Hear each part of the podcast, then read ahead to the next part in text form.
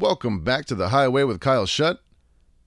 I'm so excited about our guest this week. They were one of my favorite bands when I first moved to Austin back in 2000, the Lawrence Arms. I got to see them so, so many times, and today we're going to talk to their drummer, Neil Hennessy. He's been in a bunch of other bands too. We're going to talk about all things punk rock. As always, if you like what you've been hearing on the program, go ahead and smear a bunch of hand sanitizer on, pop on those latex gloves, and hit that subscribe button so you don't miss a single episode. And if you want to go one step further and help make sure that I keep cooking with gas, you can find us at patreon.com slash the highway. For a few bucks a month, you can get yourself a rad shout out on the program like Zach Rubel or Jordan Epinet. You can get a monthly guitar lesson from me. You can get some sweet Kyle Shutt merch. I've got it all.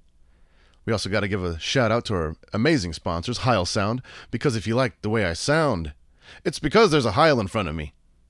I'd shout out more sponsors if we had any, so if anybody wants to get on this train, just call me up. I'm easy to talk to. But right now, I want to talk about Chicago. Let's do it my way. The Highway.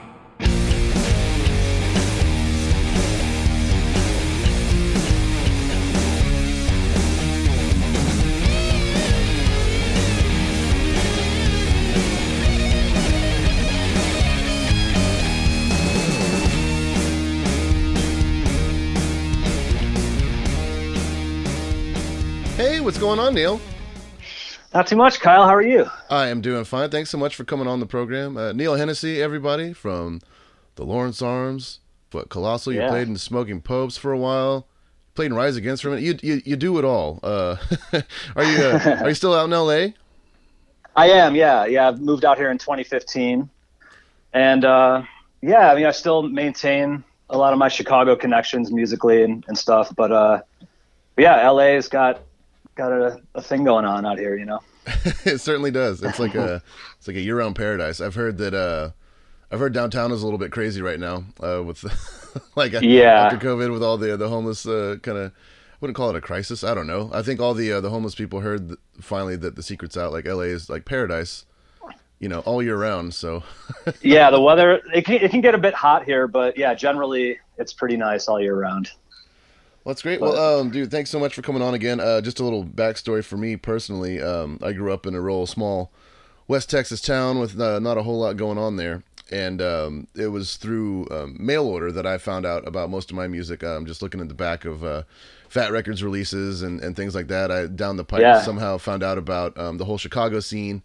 Uh, through Blue Meanies and Thick Records, and then through Asian Man, and just sort of like Oh, nice. snowballed into that. So I've been um, uh, I was I I was a big fan of the Broadways, and then from that, you know, came Lawrence Arms and stuff. And uh, I, I used to when I moved to Austin in 2000, I would see you guys at least like four times a year. I mean, you toured like non fucking stop. Back in those days, I didn't really think about it um, so much, just because that's all I ever wanted to do was just get in a van and say uh, goodbye to the world. But um, yeah, I I just wanted Yeah. to ask you, like, kind of what made you um, get into punk rock? What what what made you want to play drums and get in a van and just uh, say goodbye to the world? Well, I would say my brother is the biggest influence, just sort of bringing music into the house. Because growing up, I was a little more like a, like I would play sports and just kind of be a general like kid. You know, I wasn't like, I wasn't fucking off when I was a kid. And then all of a sudden, my brother started bringing home records, uh, you know, like Black Flag, Fugazi, uh, Dead Milkmen, stuff like that. And that was like my, I didn't know what punk was, but that was, you know, I, I was hearing this music and I was like, oh, this is, different than like whatever's on the radio you know? Mhm. it, it it had a different sort of thing going on.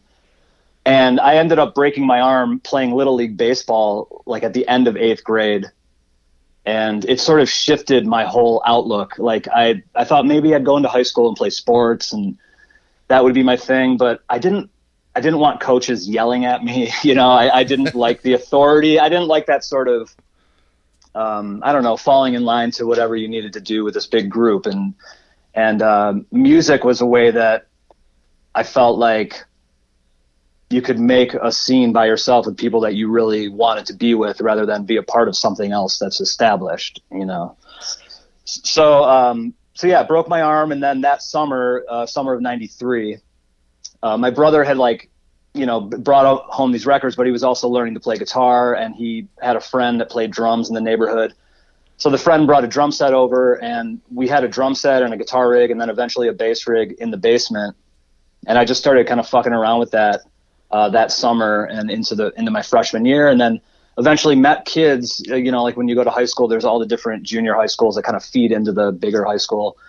and um, I met I met guys that um, just had maybe recently bought a bass guitar or like just took a guitar lesson, and they were like, "Yeah, let's do." You know, I, and I told them I had this drum set and this setup in my basement, and uh, we just got together and started to try to make music that was like kind of like Ween and Dead Kennedys and early Beck, you know, before Mellow Gold and all that, like kind of like just dirty, weird music. Um, and so th- that was like, I, I was so attracted to that, like after school, going into the basement, sitting around with people and just creating our own world. Like it didn't matter, uh, you know, the school stuff didn't matter or our parents didn't matter, whatever. It was just, let's, let's write a weird song about whatever topic.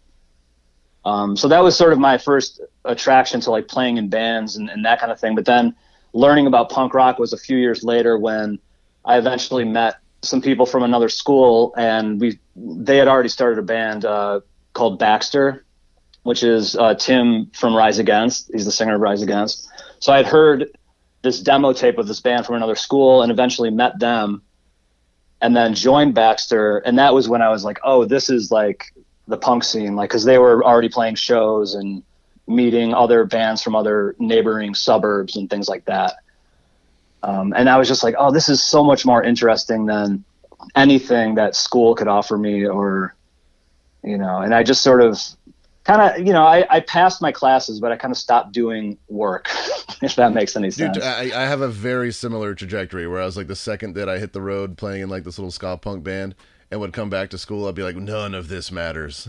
you know, Yeah. There's a whole world out there.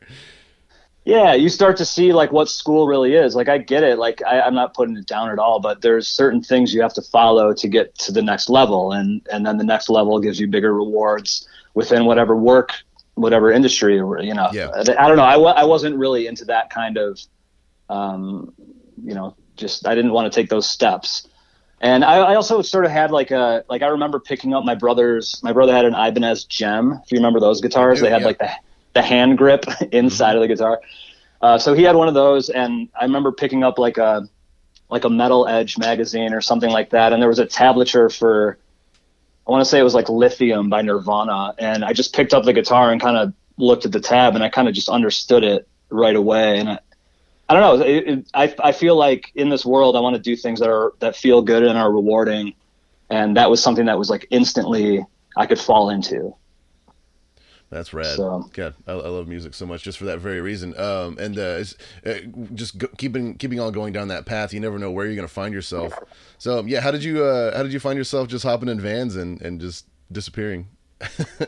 Yeah, so so then like the last half of high school was the band Baxter that I was in, and we would we would play local shows while we were in high school. Like maybe we drive up to Milwaukee in like a couple of our parents' cars or something, you know, and bar- borrow a drum set and that kind of thing.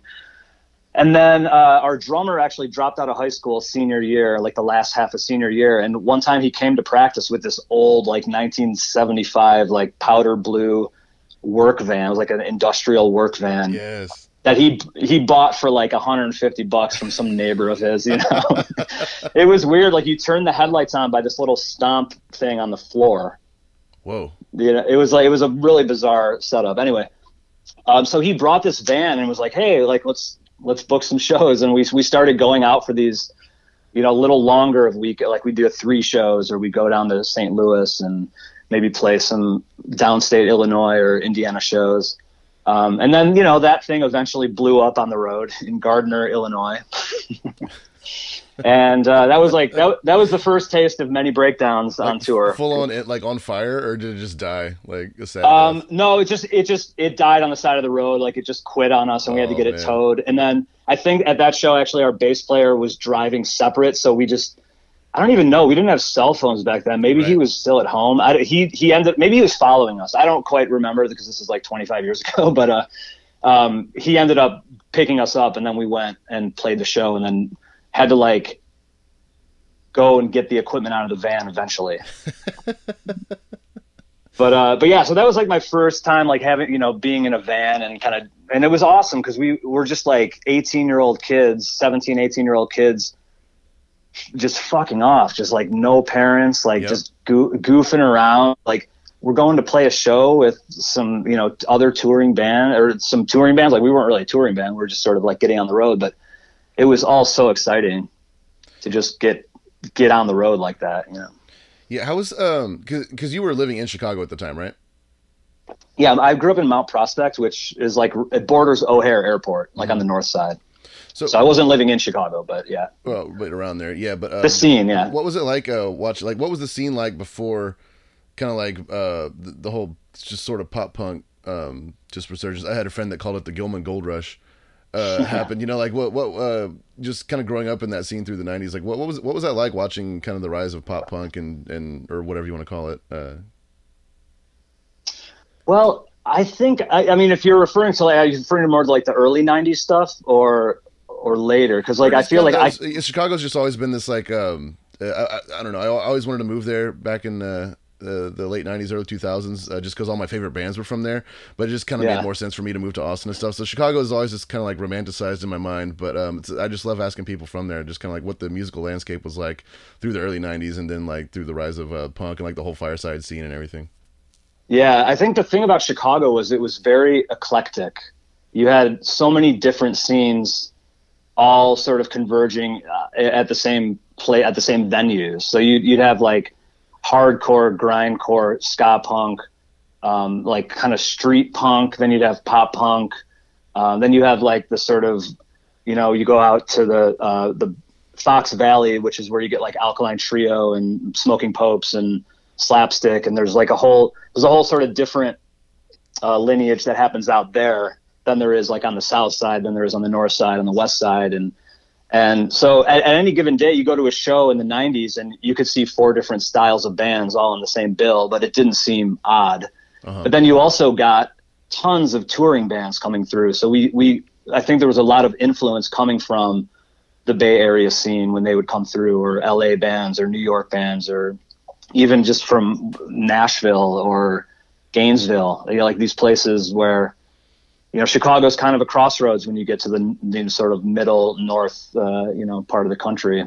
Austin's kind of the same way. Whereas, like, I always loved being a band uh, from here, just because if you want to tour the West Coast, you just go out and do it and come back. You want to do the East Coast, go out and do it. Sure. And we used to call it the I thirty five tour, where you just follow thirty five all the way up to Chicago, Minneapolis, and just come right back down. Uh, so I can see Yeah. yeah, Chicago being like the exact same way, just like in the uh, on the north end of the country. Yeah.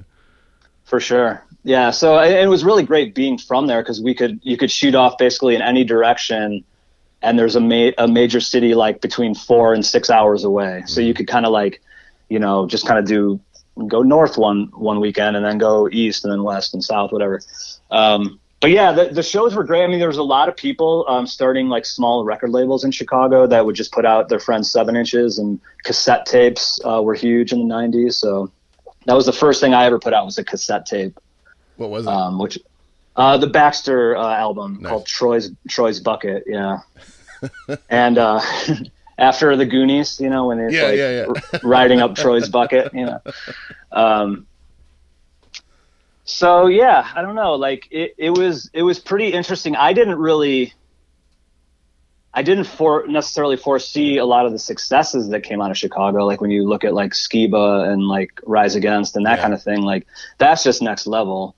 Um, it was it was cool to like, you know, and, and I, I feel like I kind of got lucky when I got thrown into like after Baxter and I, you know, Baxter had played the Broadway, so I was a big Broadway fan before ever meeting uh, Chris and Brendan or any of those guys in Broadway. So Broken Star. That, that I still Oh. love that record. one of the best, one of the best. And um, you know, we we would play shows with these guys, and they're a few years older than me. They're they're they're like probably class of '95. I'm class of '97. So back then, like two years is a, is kind of a substantial amount when you're like still in high school, and these guys are, you know, almost 20. And uh, so when I met when I met them, and Baxter broke up, and Broadway's broke up, and then we were talking about starting a band. I was fortunate to start a band with guys that had already put out records on labels, you know, from California, and they had toured. They had had booking agents. They they knew all of like the sort of things um, that were necessary to kind of to kind of get out or you know tour. Right, and then So- uh, yeah, that just hitting the ground running. The sword was kind of the same way. Like we had all been sort of in bands before, but uh, the, our, our singer JD, he was uh, significantly older than me at the time, uh, and uh, yeah, I think he was like six years older than me. And uh, so yeah, just kind of like um, yeah, having that knowledge when when so you can hit the ground running is just like so important for a band. so you don't Definitely. years, uh, I it knew out. I had a, there were a lot of bands from that era that you know Lawrence Arms came up with that we would play local shows with, and they're not playing anymore. And we you know we would we started going on tour and started playing in places because we had distribution through Asian Man, so we could go play in whatever town, and there would be a small number of people that would come out, you know, 50, 50 people, and so those those are the sorts of things like yeah, like Chicago. Chicago is a great city, but it- it's kind of place you kind of need to get out of at a certain point if you want to keep it going. Man, I had a, uh, a funny thing happen to me because uh, I loved Guided Tour Chicago and uh, especially Ghost Stories. Loved those records. Um, but and this is back in like the mail order Mm. Wow. days. Like the, the internet wasn't necessarily like uh, a, a, a, a huge resource for uh, getting your music out there or anything. And um, so, but I Right. I did poke around on what you know message boards were there and this and that. And um, two of my favorite things y'all uh, put out were uh, two of your EPs. The the split with the Chinkees, which was kind of easy to find because it was on Asian Man.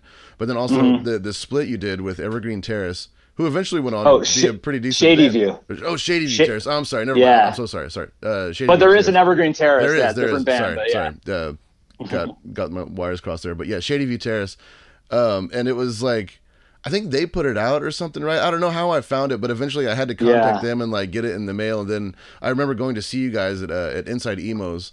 This would have been like Mm-hmm. 2001 or something like that, and uh, I, I think I had it like in my bag or something like that, and uh, it had a song on there called "A Toast." And you were, I remember talking to you guys and like, anything you want to hear? I was like, "Well, you play a toast? I, I got your new CD." And you're like, "How do you have that? Like, we don't even have that. Like, what? The Yeah. you know, it was like back in those days. Uh, yeah, it was like hard to hard to get stuff if you didn't have distribution.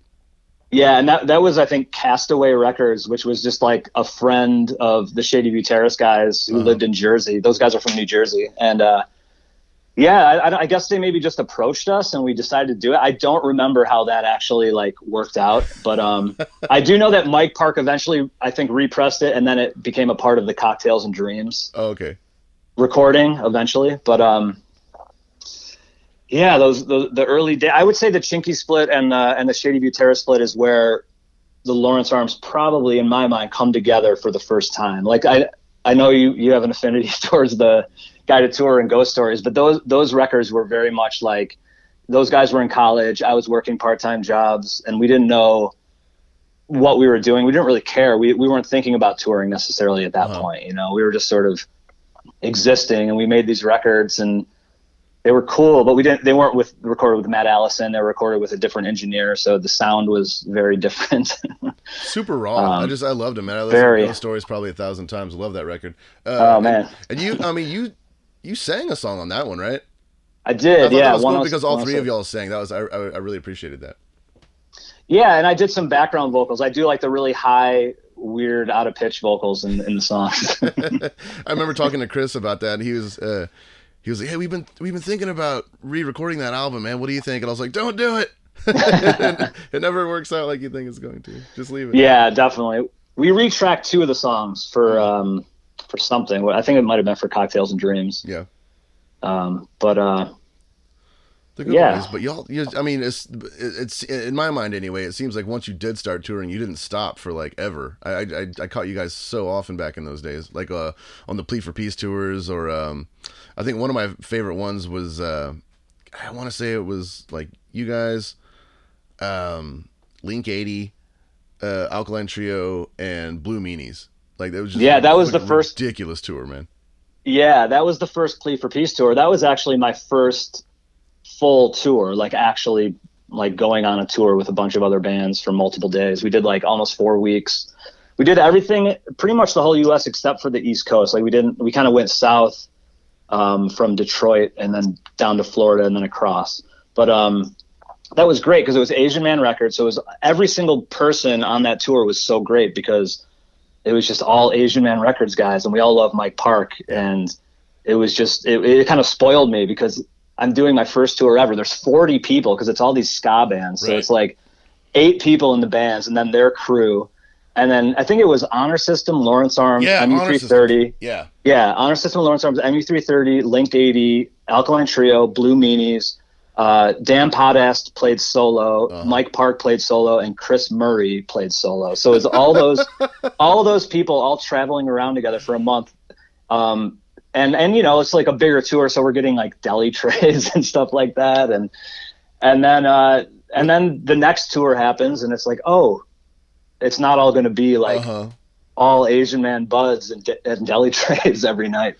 Like fighting for your six pack. And uh, Totally, yeah. yeah, Were there, were there any tour buses on that tour, or was it just like so many broken vans? there was uh, one tour bus that I think it was like MU and Mike Park and maybe like Chris Murray and like the sound guy and the merch people. Like they all rode on the bus, and then like yeah, there were maybe like four or five other vans. I remember our van breaking down a few different times, and Jerry from uh, MU330 and Skankin' Pickle was like fixing our van like full on mechanic style like every few days but he loved it it was like camaraderie like we'd all like sit around the van like while he's fixing it like the whole tour like yeah let's fix the van God, I saw MU330. They probably played more shows than any band ever. Like, yeah I, my- they have that whole list of all the shows they played in that live like album their, they put out Yeah, like their 3000th anniversary or show anniversary live album. Ridiculous. I would say they're the band that the Lawrence Arms has played the most live shows with because we did Plea for Peace and we did the full MU330 Big D and the Kids Table tour, which was like six months after that. So I, we probably played like eight, like 70 shows or more with MU330. So you guys were like the uh, like the high octane rock band on the ska tours. Like yeah, for sure. that can Definitely. work. That, that can definitely work. The Sword's definitely done the thing where like we're like the the one heavy band on the weird tour, or like the one rock band on the death metal uh, tour. Where yeah, Right, it's, yeah. it's good to stick out like that. Uh, Definitely, and that that kind of that kind of goes back to like the Chicago scene back in the days, like where it was all about anything happening at any point in time, as long as everyone's cool. Like that was the thing. Like I feel like Chicago was cool Right. in that Well, way, but Yeah, well, I mean, obviously, uh, things go their uh, their their own way uh, and stuff. Uh, what what um, when did you realize that you were uh, gonna bounce on Chicago and move out to LA? Oh, that that happened just very quickly. Like uh, there was a tour. A friend of mine uh, had a van at the end of a tour that was going to be in Chicago, empty, that needed to be driven back to LA. And I knew about two months in advance. Like I got the information, and I was like, I've been living in the same apartment in Chicago for like 14 years Yeah, and I feel like, you know, I, I was just do. I had done all the things that I feel like I could do in Chicago at that point. I was like, why don't I just pack my bedroom up, put it in this van, and then move out to LA for just gas money? So I moved to LA for like 400 bucks or you know 350 bucks. I got like one hotel room in Tucumcari, New Mexico, and that was that was my yeah that was like the the, the drive out in two days, and then I stayed uh, on a friend's couch for for a little while and tried to figure it out. But I didn't really tell anyone. I, I told my parents and obviously my bandmates and stuff. But it's it wasn't like I was like making some huge thing. It was a huge decision in my mind. I was like, yeah, I can still tour and do what I do from anywhere totally. especially at that point because the Lawrence Arms, you know, we haven't really rehearsed in probably ten years. Like we we rehearsed for an album. Yeah, it's, a- absolutely. I know exactly what you mean. Yeah, it's like, like why practice anymore? Like, we used to yeah do that like three days a week, you know, for like seven years probably, and then after a while, like, eh, like do we really need to practice anymore? Yeah, Yeah, just rehearse for tours. Um, totally. So so yeah. it just it was it was easy for me to sort of like rationalize just moving, and I just wanted to change. I was I was in my middle upper thirties at the time, and I was like.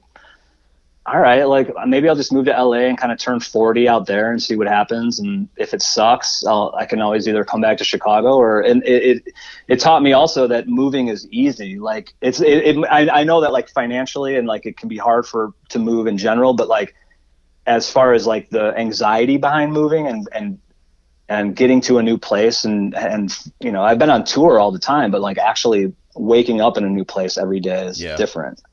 Um, but it, it made me realize how how easy it is for me to just pick up and go even where I live. that's So yeah. I, I, love touring too because like it, it- made like you said you, you went from Chicago to LA in two days. Like that doesn't really like sound that daunting to me. I mean, it is you know a crazy drive, but like it, to to some, to some people that don't tour ever or drive, like especially in Texas where I live, it's like you know uh, my hometown is like five hours away, and I'll just drive there without stopping once. And people are like five hours. Oh my god! I was like, that's, what I do every day. Like you know, I've been driving for like Yeah. twenty years, right? it's just Totally. It's like when you go to England and they talk about like Oh, a yeah. two hour drive. And Uh-huh. like, what? A two hour drive? You're like, uh. I was like that's not Yeah, even you're- enough time to take a nap. You know, like totally. uh, what was uh, touring Europe like for you guys?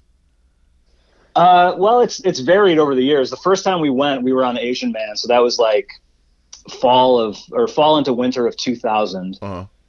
and our booking agent was from England, but he was booking the continent shows too. So back then, it was you know a little more a little unsure like what was going to happen when we got to certain places.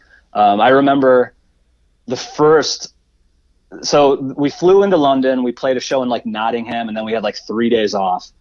Of and then the next show was in Slovenia, Ljubljana, Whoa. which is like we're we're staying in Newcastle upon Tyne, which is the Newcastle up north, and um, we so we had to drive like you know five hours through England, cross the ferry, and then like a twenty-two hour drive across Europe, the con- the continent, to like the first show on the continent. Okay, that's absolutely asinine. it's bonkers and then we and then we kind of like tour back up through you know switzerland into france into germany and it's just like you know the shows are just like who know who knows what to expect. Uh-huh. uh, it was great it was awesome. I mean we we had a great time. Our driver was definitely bonkers. Like at the end of the tour we didn't have enough money to pay him and he took out a switchblade and was like threatening us. Whoa. yeah it was, it was pretty gnarly. Um, we had to like we had to like seriously get some money wired to us and pay him off. Holy and shit. it was it was it was not great. Um but the other guy we have two drivers and the other driver is great we still talk to him to this day but um but yeah the, the first time was a little rough and then and then we signed to fat records uh, the next year in 2001 and then the next time we went to Europe, which is 02, it was, you know, we were flying into Berlin. There's a Fat Records office. Um, there's people that just sort of are around that are a part of the scene. So when you go to shows, there's like, oh, I'm, you know, I do the street team or I, you know, I do this sort of stuff. And that just kind of shifted and the shows got a little better. Um, and that happened everywhere too. Just in when we signed to Fat Records, like all the tours we would get would would go from just sort of finding some friends that we wanted to tour with to like, oh, you're going to go on tour with NOFX or No Use for a Name or D4, Hot Water Music. Like all the cool bands Yeah. started kind of like opening up to us That's awesome. uh, when when you get to that point. Yeah. So and Europe was the same way. Like like the the shows and the promotion, or the, I should say the promoters and the places we would play, um, would just get a little a little better, better sound system. Um, the crowds were just getting a little more solid and. Um, yeah, like we've I think we've toured Europe probably like seven or eight times, and then we've done some stuff where we've gone to UK just by by itself, and um, it's all yeah, it's like we I feel like we did a really good stretch for about ten years, and then we didn't go for a while, and then we went back, and it was like, oh, did it disappear? Like it's hard to tell in in, in Europe if people remember you or not. Mhm. At least for for our scene, you know, for what we're doing. Yeah, when uh, when I uh, met y'all in, in the capacity of uh, being peers, I suppose it was uh, in Australia doing the Soundwave tour. That's right. Uh, that like That's giant, right. ginormo uh, festival run. Uh, playing shows like that is crazy because like you just never like. Sometimes you're like up against like Slayer, and you're like, oh great, Yeah. you know. Or I don't know. Some days it just works out, you know, and you have a great show. But uh, yeah, was- did you do uh did you do mini festival tours like that, or is that w- kind of like one of those like vacation tours No. where you just like agree to it and just have fun? Yeah, we just got offered that tour and we just decided to do it. I mean, that was a gnarly. It was insane. It was like Metallica, Anthrax, Slayer on the on the heavy side, and then it was like Offspring, Blink One Eighty Two, Paramore, Sum Forty One, maybe like that kind of thing on the other side. I, I remember um, uh, Mike Herrera uh, was playing bass for the Ataris, and they did like a combo Ataris MXPX set. It was crazy. oh wow, yeah, that's great. And I think Yeah, like, um, I, I, I remember going to see Millencolin because I was like, oh, I never got to see them back in the day. I'll go check it out. And like I went, and there's like thirty thousand kids all singing along. I was just like, that's what great. I, I did not expect that. Yeah. Yeah, that tour was awesome because it was like you fly. Uh, you know, in Australia you have to fly pretty much to all the different Uh-huh. cities, but they would we would. I, I'm assuming you guys did this too because we did. Like you you play a club show and then you also Yeah. play a like a, a proper uh, festival show. So you're there for kind of like two days in each city, but you're you're kind of running around uh, playing these two vastly different shows Yeah. while you're there. And then yeah, like were were you, were you on the chartered plane from Adelaide to Perth?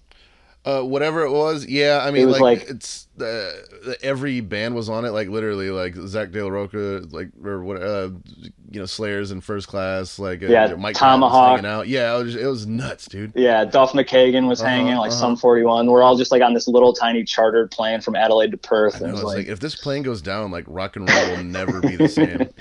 oh, yeah, for sure, pound for pound, the most musician deaths in one one thing. Gotta knock on wood somewhere. Doesn't happen. Yeah. Uh, yeah, but the um, uh, funny thing about flying around in Australia to me was that like you know they never had like a 9/11 or like some huge crazy terrorist disaster. Uh, knock on Right. again yet. Um, but um, so yeah, you like you don't have to take your shoes off. I didn't have to take my belt off to get on the plane. I walked on the plane with an open bottle of whiskey. You know, the, the captain's just like pointing at me like, ha ha ha, look at this kid. You know, and, Yeah. uh, just uh, it's I love playing over there just because it's, it's just uh, it's so lighthearted. People that just have such good attitudes. I fucking love Australia. Yeah, no, it's a it's a it's a party country slash continent. Also playing Perth was rad because it's like the it's literally like the most removed city I think in in the world, isn't it? I think it's like the furthest yeah. from anything else. So yeah, when you're out there, it's like literally the edge of the world, staring at the Indian Ocean. Just uh, Yeah. because I felt really free. Um, that's uh, if if you're in Perth and you get on a train, you can go to another a city a little bit further out into the coast called Fremantle, uh, which is where Bon Scott is buried, or where his little uh, memorial Memorial, uh, yeah. thing is. So yeah, we, we had a lot of fun going out there and uh, yeah, finding his uh, final resting place and uh, stuff. Yeah. so a lot of history out there, a lot of just um, great music too. Definitely. Yeah, we we've toured over there a few different times, and uh, I can't wait to get back. I know it keeps. Uh, well, we uh, on the tour that I'm supposed to be doing uh, in September. It was supposed to be with Wolfmother, and uh, Hmm. yeah, they had to drop off the whole tour because I guess the country's like on lockdown again. I was like, oh my god, uh, I'm trying to Oh, think shit. about it. Yeah, it's just like ugh. Yeah, I mean, LA just uh, we put our mask mandate back on Yeah, yesterday or uh-huh. something, so the Delta variant is flying around. Uh huh. But Oosh. I don't know what to do. Yeah, it's like people are like, you know, I'll see you guys in September. I was like, I hope, I hope, I hope, I hope, I hope. yeah, I hope so too.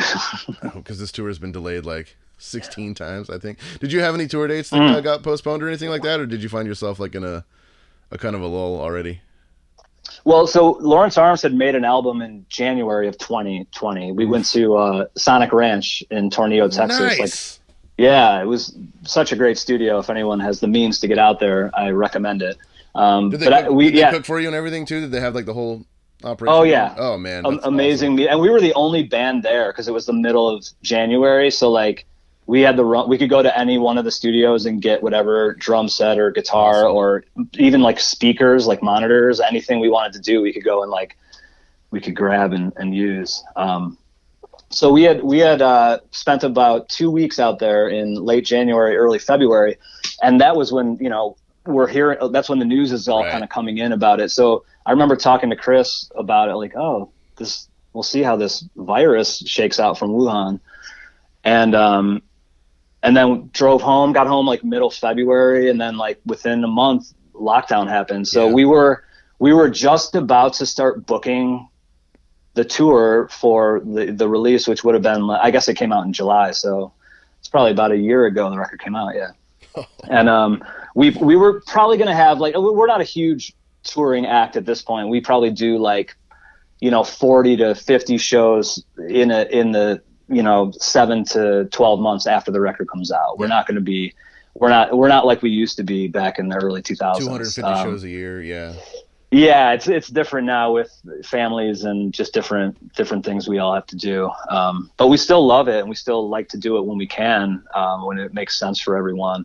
So luckily we didn't have to scrap a bunch of stuff and we didn't put our booking agent through a bunch of work that didn't need to happen. But um, excuse me. Uh, but yeah, like um, we're trying to figure out now exactly how we want to, you know, come back to it at this point. Yeah, man, that's wild. Um, uh, what was it like whenever? Because uh, I know you just it, you've known the Rise Against guys for a long time, but uh, what um, was it like uh, switching from guitar, being on tour versus uh, being the drummer? I didn't know if that was the only time you had ever uh, done that, or yeah, if that was just like, what that was like, just not having to fuck with drums every day. Yeah, it was great. I mean, I didn't even have to fuck with the guitar. I just had to put the guitar on and, and hit it. You know, uh, it was it was awesome. You know, I mean, Tim and I we've been friends since we were you know 15, 16 years old, and we kind of learned about songwriting and being in bands together. So when he he broke his wrist and he just needed a fill-in guitar player, and I played guitar in my high school band. I didn't play drums in Baxter. Oh, so okay. so Tim and I were always we always played guitar for hours when we were younger, and then he broke his hand and he just hit me up and he's like, Hey, you know, like we have a couple fill in guys that we're thinking about getting, but I don't really know any of them. And they were in like kind of established bands like My, Chem- My Chemical Romance and Uh-huh. uh, a guy from Foo Fighters, Chris Shiflett, stuff like that. And, and he's like, but I would have to like invite him out to like where I live and they put him up in a hotel and like I don't really know him that well and they have to like come over to my basement and it's like I kind of want to just hang out with you like why don't you just come over and learn these guitar parts and let's go on tour together and I was like all right yeah that sounds great so I just like went over to his house and and we would go through the songs and I already I knew I already I listened to Rise Against just because I'm you know I'm curious about what my buds are up to so I kind of knew the songs already and then it was more about him showing me the real like what he's really playing um, also, you got and then Zach in there too, who's a great guitar player in his own right. Oh, he's awesome. Yeah. And he's doing a little more of like the leady stuff. Uh-huh. So I, I it, for me, it was really just about power chords and doing like little, little line, you know, like little linear guitar parts, but it was nothing crazy. So I didn't have to learn any like insane solos and Just that like kind of shit. pure vacation tour. It was awesome. Yeah, it was um 'cause it was it was one show in uh, Quebec City, one show in Dallas, and then like a two week European tour.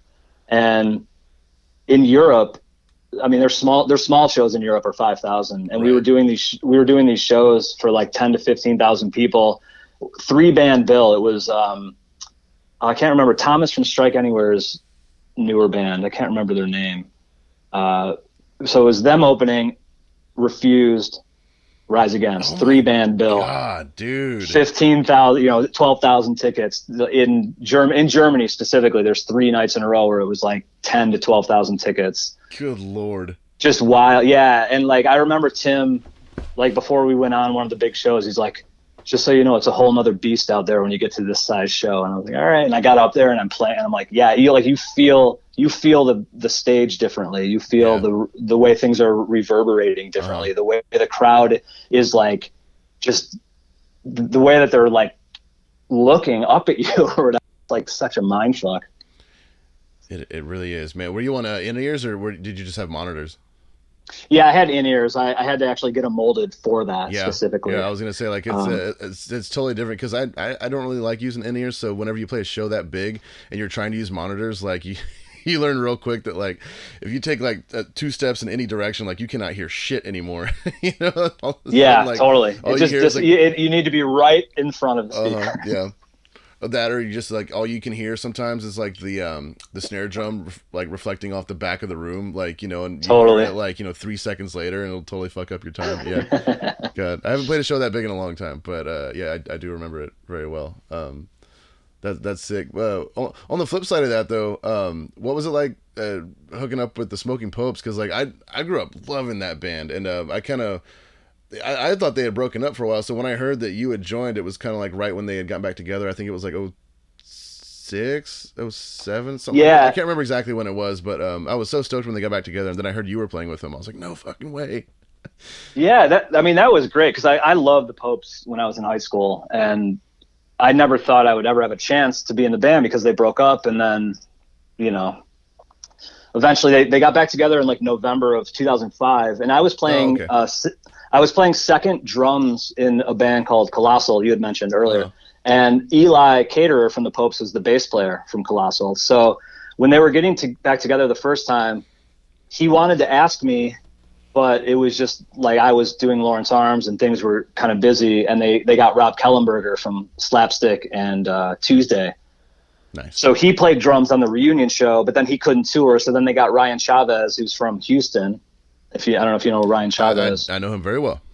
Yeah. So he played drums for two years, and uh, and then when he bounced, they just they just hit me up and they're like, "Hey, do you wanna do you wanna do this?" So that would have been like, um, I guess it would have been like early 2008. Yeah, because that I joined. Yeah, that was when I saw it because uh, at the sort of we were just so busy during 2005, 2006. Like those were the early years of me just being gone all the time, and there's so many shows that I missed. Uh, Yeah. yeah, but that was great because it, it, it upped my musicianship. I was all of a sudden playing in a band with three brothers who had very, very good timing and very uh, great proficiency. Like when Josh is going into a guitar solo, you better believe he's going to do it right and he's going to do it in time. And if my drums aren't, if my drums aren't doing it, it- it's going to fall apart. So like Lawrence Arms was a little more like I was the freight train barreling through and Chris and Brendan kind of hang on, Uh-huh. you know? And then all of a sudden I had to learn my place a little bit in Smoking Pope. So it kind of taught me to listen and to understand more what was going on live while we were playing. Um, and also that that just sort of it just bumped up like when I would tell certain people that I played in the Smoking Popes, it was like I saw like a reaction that was different than if I said I was in the Lawrence Arms. you know, like the Smoking Popes maybe weren't um, bigger, but in certain areas they had more cachet or whatever you want to call it. uh huh. Um, but yeah, like so in the summer of 2008, we ended up doing a tour, and we came out to LA, and you know Morrissey's second favorite band is uh, Smoking Popes. Yep. So he ended up coming out to one of our shows, and coming back, you know, hanging out backstage after the set for for an hour or two, and just kind of hanging. I got I talked to him a little bit, but very very late. He just wanted to hang out with Josh, and Yeah, because he's in, he's infatuated with the Caterer Brothers and and the whole thing. that's so crazy. I Um, mean, I get it, but yeah. yeah, still, that's wild. Yeah, it was crazy. So so a few years after that, um, their drummer quit for for Morrissey's band, and they all sort of threw different names in the hat to see who who uh, they wanted to have come try out, and Morrissey put my name in the hat. Dang. so like yeah like he he kind of requested me to come and, and try out. And you know i i know of morrissey's music. I've never studied it. I mean i didn't know how many verses choruses whatever Right, bridge work um, so i got the i got the email on like a friday to, to fly to la on monday to try out tuesday morning at like 10 a.m. Oh my god.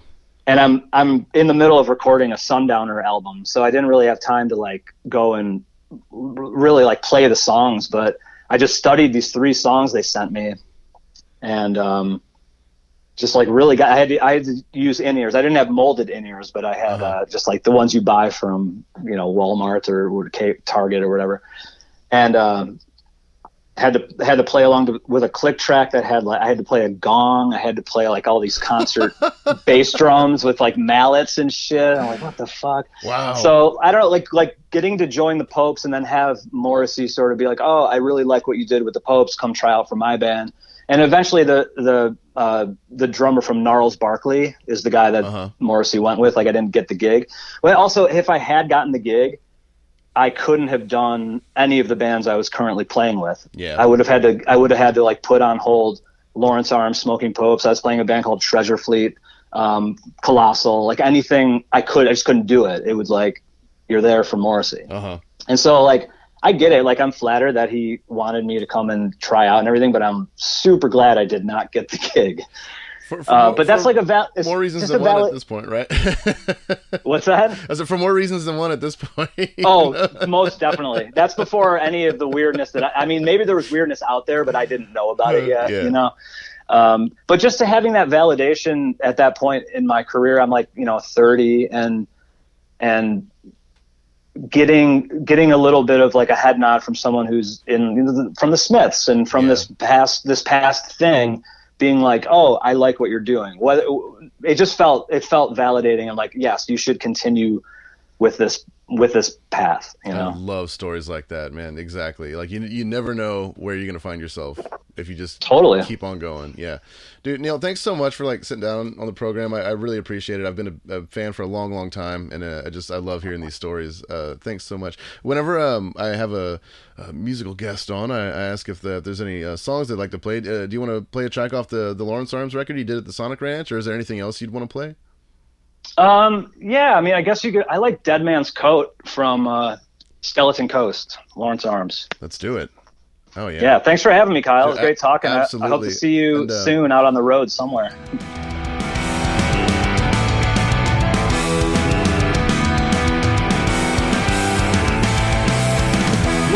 much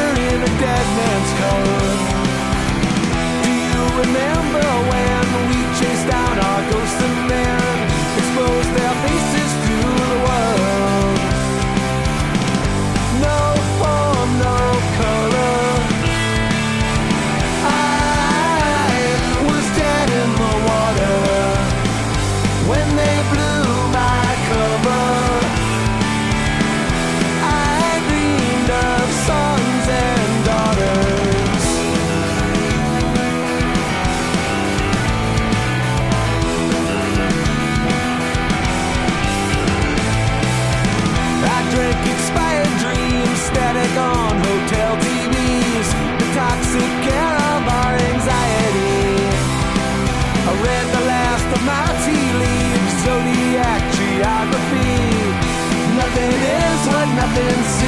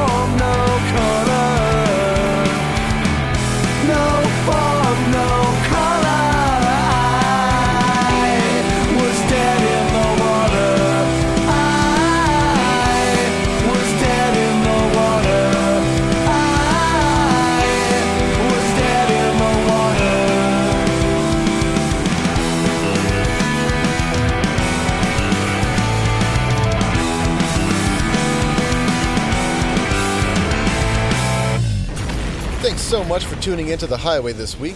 A big shout out to Reverend Guitars, Railhammer Pickups, and Earthquaker Devices. If you liked what you heard, you can follow where you can follow, subscribe where you can subscribe, and if you want to go one step further, you can support us on Patreon at the highway with Kyle Shutt.